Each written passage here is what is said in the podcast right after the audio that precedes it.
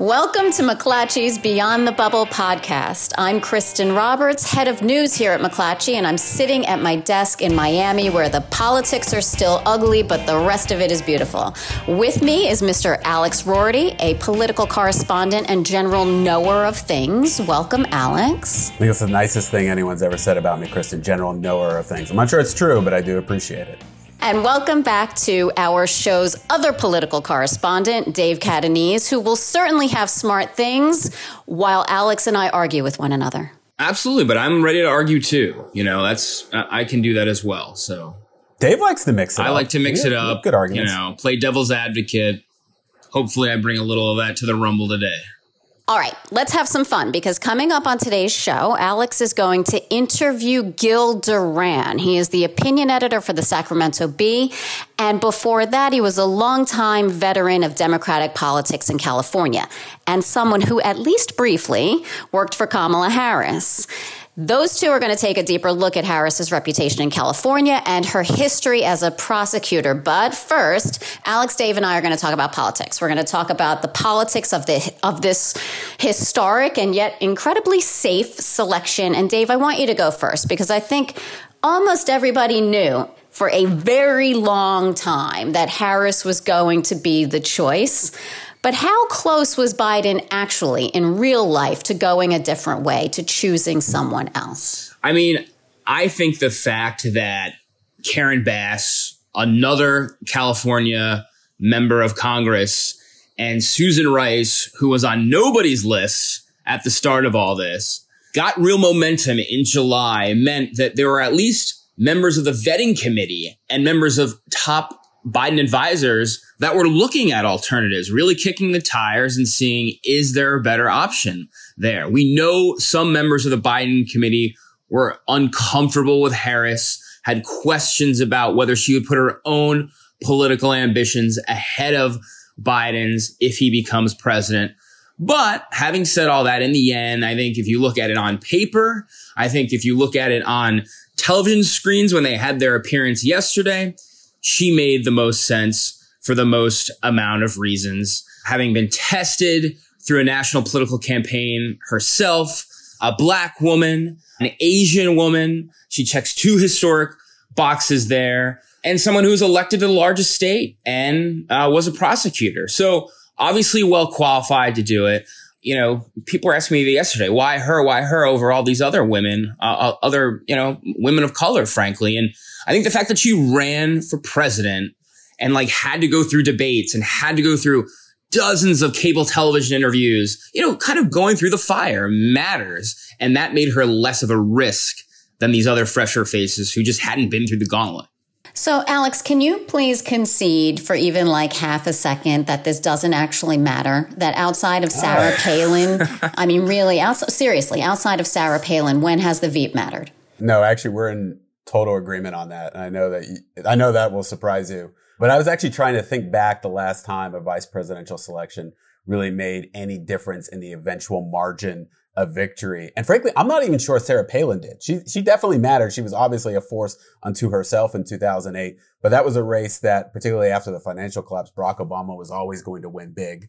And in fact, he won it big over John McCain. So, you know, the history of this, there is a usual pattern, right? That there is an intense amount of speculation about who is going to be selected as the vice president. There is about 72 hours of wall to wall coverage of that person after they're picked. And then we effectively start to forget that they exist with the exception of their convention speech and of course the vice presidential debate. I'm, I'm, I'm pretty confident that this selection will be the same, right? I mean, this is still ultimately a race between Joe Biden and Donald Trump. And frankly, you could even go further than that and say this is really a race about Donald Trump, at least so far in a referendum on him. And the degree to that Joe Biden's running mate is really going to affect people's opinions. Eh, you know, if we're talking about the sort of political upside or downside, as far as for Biden's sake, the way I look at this, look, Kamala Harris does not do much for the Bernie left, right? She is not a, a Bernie Sanders style progressive or democratic socialist. And I think you have seen that in some of the commentary. But to me, the Democratic voters, this is a concession to, are those Democrats who did not think of Joe Biden as their first choice for the nomination through almost all of the Democratic primary until the very end, until South Carolina, when they almost literally just had no other choice between him and Bernie Sanders. And this is Joe Biden saying, look, I understand that many of you wanted someone who was a little more progressive, someone who was not an older white man, someone who was a woman of color. And, and here you go. And these are, to be clear, these are voters who always, always were going to vote for Joe Biden. No doubt about it. But again, if we're talking upside, what they, what might happen now is that they're willing to, to donate to Biden's campaign. They're willing to volunteer for Biden's campaign, a campaign that doesn't necessarily have a lot of enthusiasm in support of it as opposed to opposition to Donald Trump might now capture some of that enthusiasm. And in fact, we saw the Biden campaign announce that it had raised $26 million. I mean, it's extraordinary. Yeah. It's extra- it, it, it, was the best hour of his campaign. Right. And I think you could say, and I'd be curious what Dave makes of this too, but you know, the speeches that Joe Biden and Kamala Harris gave Wednesday, though very strange because of course of the, the pandemic circumstances, they couldn't even embrace, much less uh, hold hands in celebration, but the speeches were good. You know, Joe Biden, sometimes he, he is not always guaranteed to deliver a very strong speech. But in a moment that a lot of people were watching, certainly in the political world, he gave a very strong speech. Kamala Harris gave a very strong speech. And I think more than anything else underscored what a lot of Democrats will see as her primary strength in this campaign, not just motivating some different parts of the Democratic coalition, but bringing that prosecutorial experience and background to make the case against Donald Trump, a case that she described as open and shut and maybe what was the, the, the biggest soundbite from yesterday's speeches. So, Dave, I feel like I've read so many piping hot takes this week about Kamala Harris and, you know, why Biden picked her and what she does for the black vote. But I kind of feel like the pick of Kamala Harris had nothing to do with the black vote. Biden had the black vote all sewn up. And if we're going to go ahead and be super reductive about this, which clearly everybody is going to be super reductive about this this week, is this not the choice that Biden should make in order to continue to have a chance with working class white men? Yeah, I don't know. I mean, this goes back to the is she going to really matter in a month? One Republican operative say that I'd be shocked if she matters beyond September 15th. Like she's going to matter for the next two weeks during the conventions where she will make the speech and then be attacked probably in speeches. But then I had a Republican operative email me last night said, this is great because this takes Ohio out of play because she's bad on energy and the energy crowd doesn't like her. I don't know the answer to whether she's going to attract white working class men yet, or frankly, jack up African American turnout in Milwaukee and Detroit I think we're not going to know until show me polling after Labor Day. I know you don't like polling, Kristen, but I want to see some evidence of this first because I am a little skeptical that this is going to change the race dramatically either. I mean, Biden is sitting at about a plus eight national lead right now. He's about plus four to five in the battleground states that matter. Does that fundamentally change three weeks from now? That will be my metric to whether she really matters. The only difference is like, this is historic, right? We've never had a woman of color on a ticket. So we as political junkies have lived with Kamala for like two years now, but there's going to be a lot of people. I mean, I think there's a morning consult poll.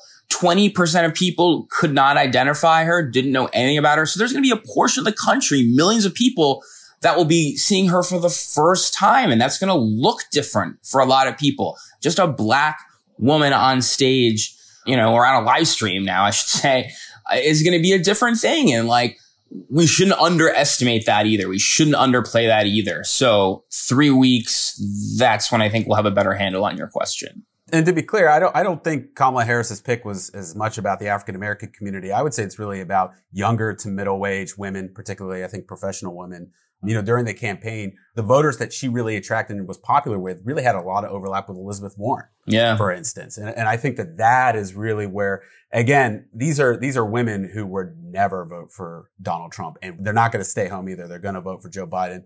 But now are they more enthusiastic? And, and in, look, in a hyper polarized era, that sort of enthusiasm matters, right? It's not just that you kind of hold your nose and vote for the persons that you're excited that you're, you know, even on your own platforms like Facebook are promoting the candidacy that you're showing that you're excited. That, that helps draw other people in. So really now, I'm going to begin the countdown to the first misogynistic story about what a difficult woman she is to deal with, how demanding she is, and how aggressive she is, and how angry she is. So I, am putting down my marker. The timer starts now, and and let's see which news organization goes for that for that storyline first. But Alex, I want to hear your conversation with Gil Duran. We'd like to do something a little bit different on this week's show because of the importance of Kamala Harris's selection as Joe Biden's running mate. We're going to talk to someone who has really witnessed her career up close over the span of almost nearly two decades now in California politics. Gil Duran, who is the opinion editor for the Sacramento Bee, joins us now. Again, a longtime veteran of California politics, California Democratic politics, someone who served as former Governor Jerry Brown's press secretary and the communications director for Senator Dianne Feinstein. Gil, welcome uh, to the show. Thank you so much for coming on. Thank you. Thanks for having me.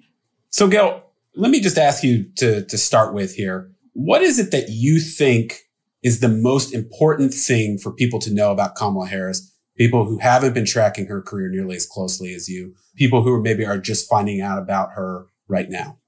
Kamala Harris is a star and she's one of California's most successful politicians. She's managed to have a career rising up out of San Francisco that's been pretty meteoric. Landed her all the way to the United States Senate in a pretty short period of time, and she has often beaten the odds in every step of her career.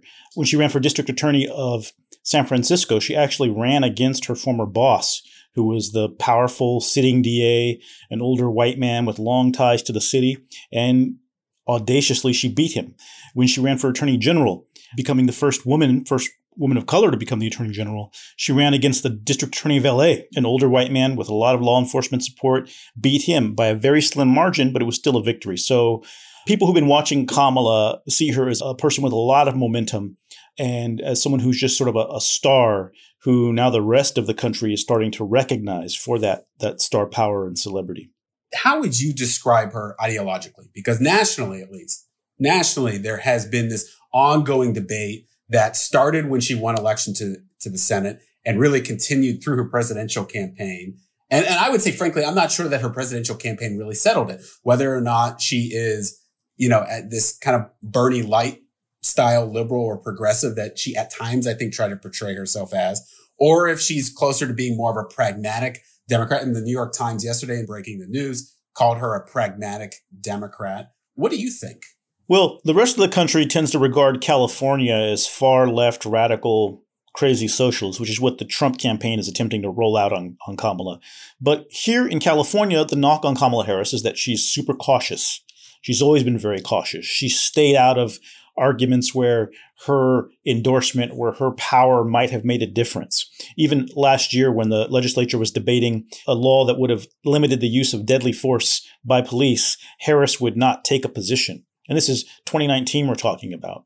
And, you know, that was before the death of George Floyd. Now Kamala Harris is completely in support of, you know, she changed in the, in the fall when she revamped her campaign. So I would say that the knock on her has been she's been cautious, that she's been careful to stay out of things that might harm her future path. So I think it's hard to peg her as a radical. I think pragmatic is sort of in the right zone of definitions there. But, you know, outside of California, it's easy to make everyone think that what's happening in California is somehow radical. Here in her own state, however, people view her as someone who is very cozy with law enforcement, very cozy with tech companies, and an extreme moderate, if anything. Obviously, as a former district attorney, a former attorney general, her record is longest on criminal justice. And, and that's been something of an issue, I, both a debate in California and, and nationally particularly in this moment um, where there is so much attention paid to racist police violence and the problems that has created, I think, particularly in the African American community.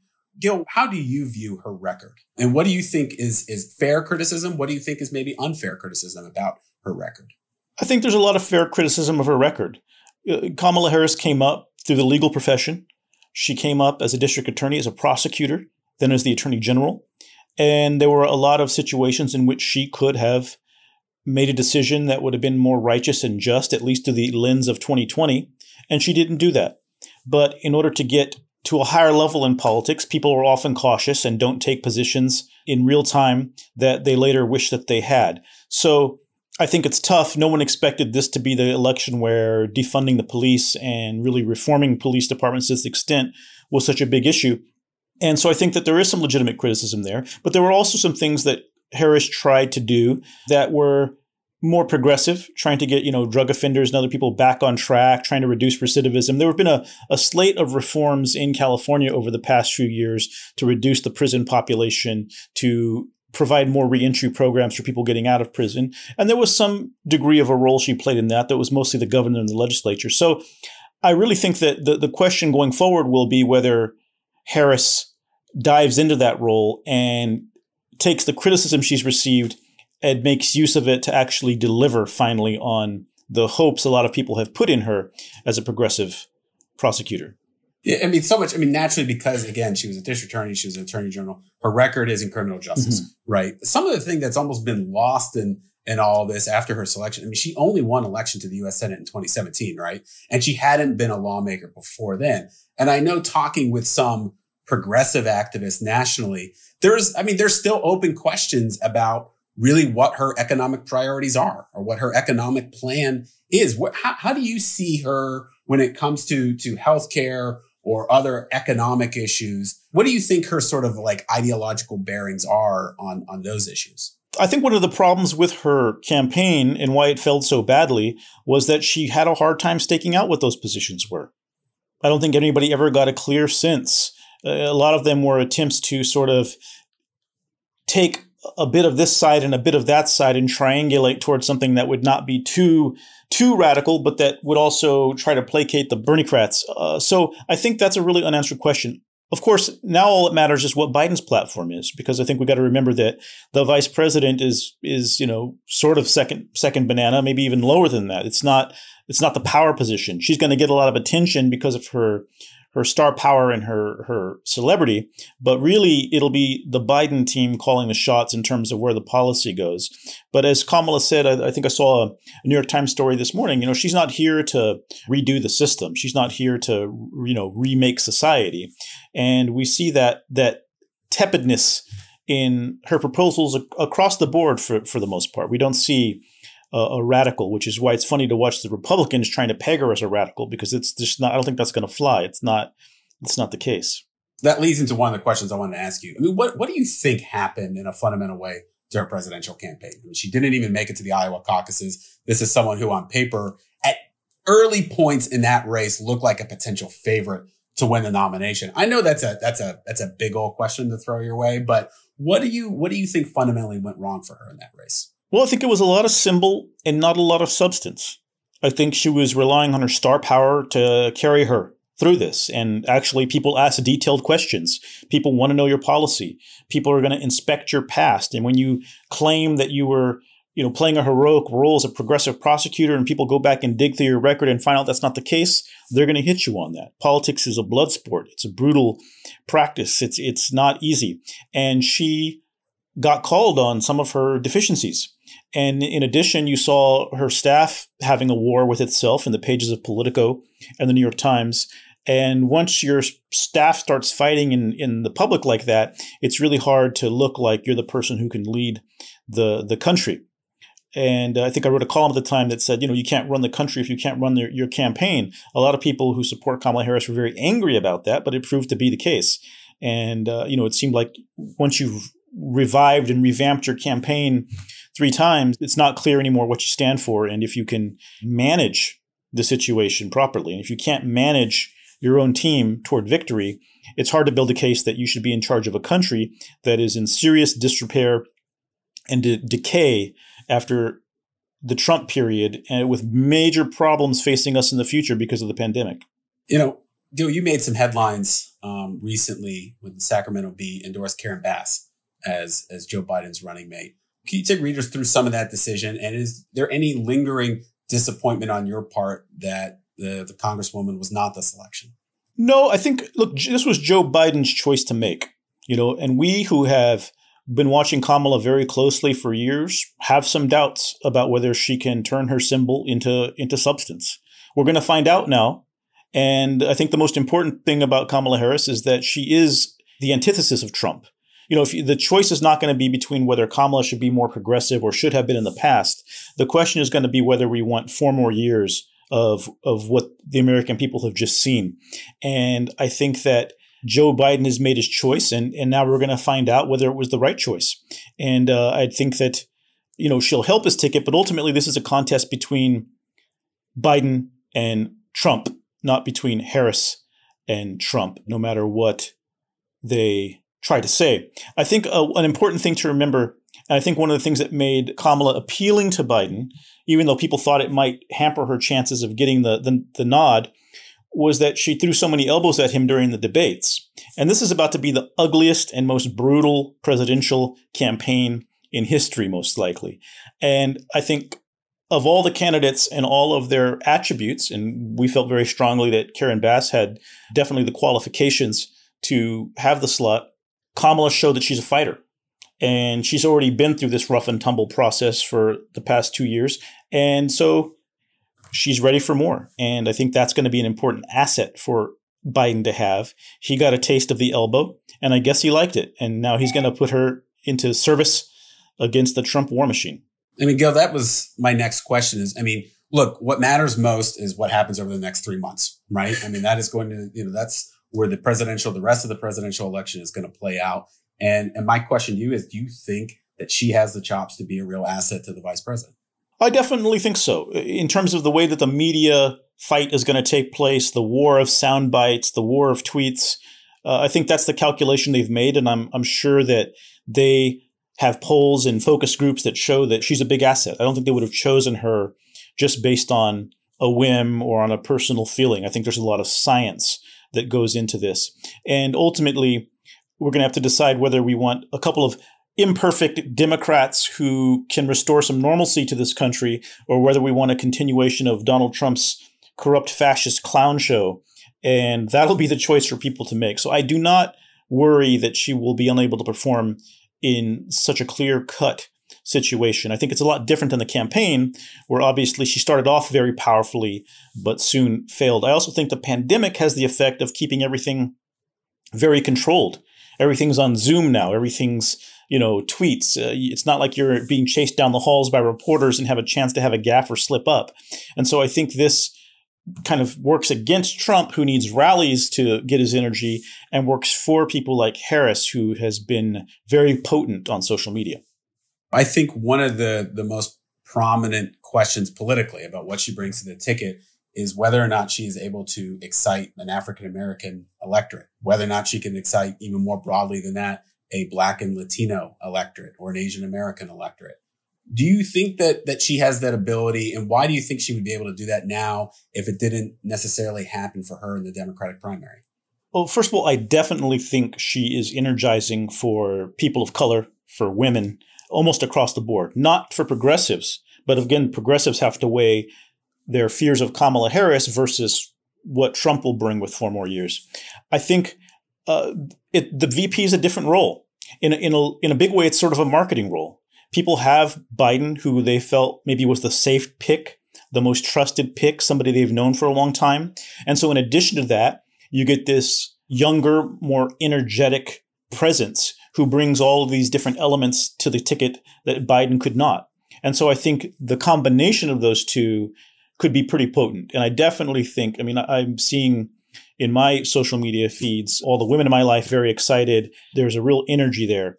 We saw the fundraising go through the roof after she was announced. So I don't think there's any question that she brings that energy. The question is whether that energy can overcome whatever we're going to be facing over the next three months in this very unusual and unprecedented election. I mean, I think that is almost the the chalk assessment, right? Of Joe Biden picking Kamala Harris that it was the safe pick um, for for him. Do you? I mean, do you agree with that? Is it a safe pick?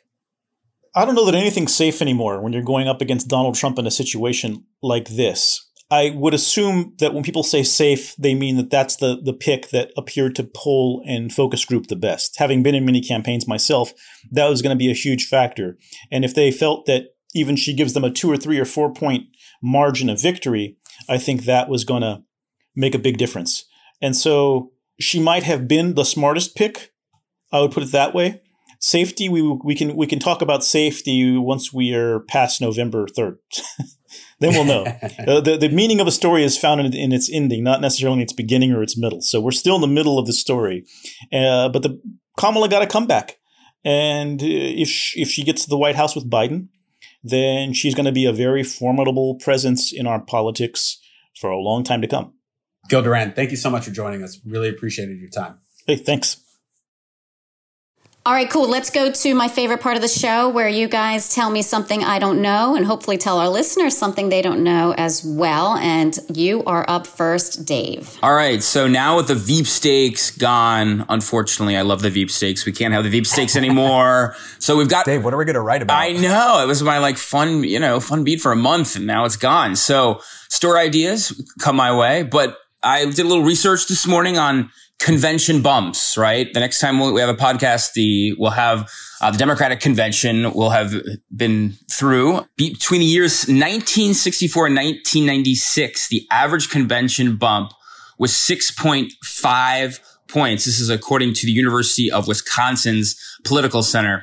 That dropped from the year 2000 to 2016 to just two points. So the thing that you don't know is that while there's going to be a lot of hype about convention bumps, they have been declining since 1964. And given that there's not even real conventions this year, I would I would doubt that there's even going to be more than a two percent bump this year in 2020. For real, this convention is going to be the best convention. Can we just always do our conventions like this? Like you don't want to go to the parties. Convention? You don't want to go to the after parties. Dude, I'm like uh, social distancing forever. That's where I'm at. The, uh, the, the broken lizard is really disappointing. God, that's so true. Stop with the flashbacks. All right, Alex, your turn. Half a billion dollars. That is what my reporting shows. Democratic outside groups like Priorities USA or American Bridge or dozens of other groups are expected to spend on this election. It's an estimate that is agreed upon even by some Republicans who are tracking the spending uh, that I spoke with. And look, half a billion dollars is a considerable amount of money, even in a presidential election. And I think it really underscores just how important this whole constellation of outside groups and super PACs supporting Joe Biden has been. I mean, not just because of the money, but that you had a candidate who emerged from the primary broke with little staff and little ability to return fire against the so-called Death Star from Donald Trump. Now, obviously, world events intervened, and that's what really drove President Trump's approval ratings down. But some of these groups, as I will detail in a story to be published this week on McClatchyDC.com, we make a, a somewhat convincing case that they have helped amplify those problems for Trump, spending tens of millions of dollars. And, and critically, one important detail I will share, it's not just about the spending, it's about the level of collaboration and cooperation among all these groups that are con- talking almost daily with one another, making sure that their efforts are working together and not working against one another. It was interesting reporting this week going through it and uh, hope everyone enjoys the story. The one thing we didn't get a chance to talk about this week that I really want to talk about next week are these incredibly effective Donald Trump ads. I'm just throwing that out there. Which ones? The old lady getting her house broken into and she dials 911 and oh nobody answers. We, okay. uh, I'm glad you brought that up because we needed to disagree at least once on this show. And it was going to be weird if we did it. And now we disagree. Dude, just save we it. We're doing this next week. This is a note to our listeners. We, Alex uh, and I are going at it. Preview uh, over the effectiveness of the Trump ads. He's got another round coming out on taxes. I'm telling you that this is a thing. August is always a thing for this guy. All right. So thank you to our producer, Jeremy Sheeler, and to our executive producer, Davin Coburn, and all of his Wi Fi problems today. And thank you, our listeners. Check us out on Apple Podcasts, Spotify, Stitcher, and whatever other podcast app you might use. And if you like what you're hearing, please leave us a rating or a review. Talk to you next week.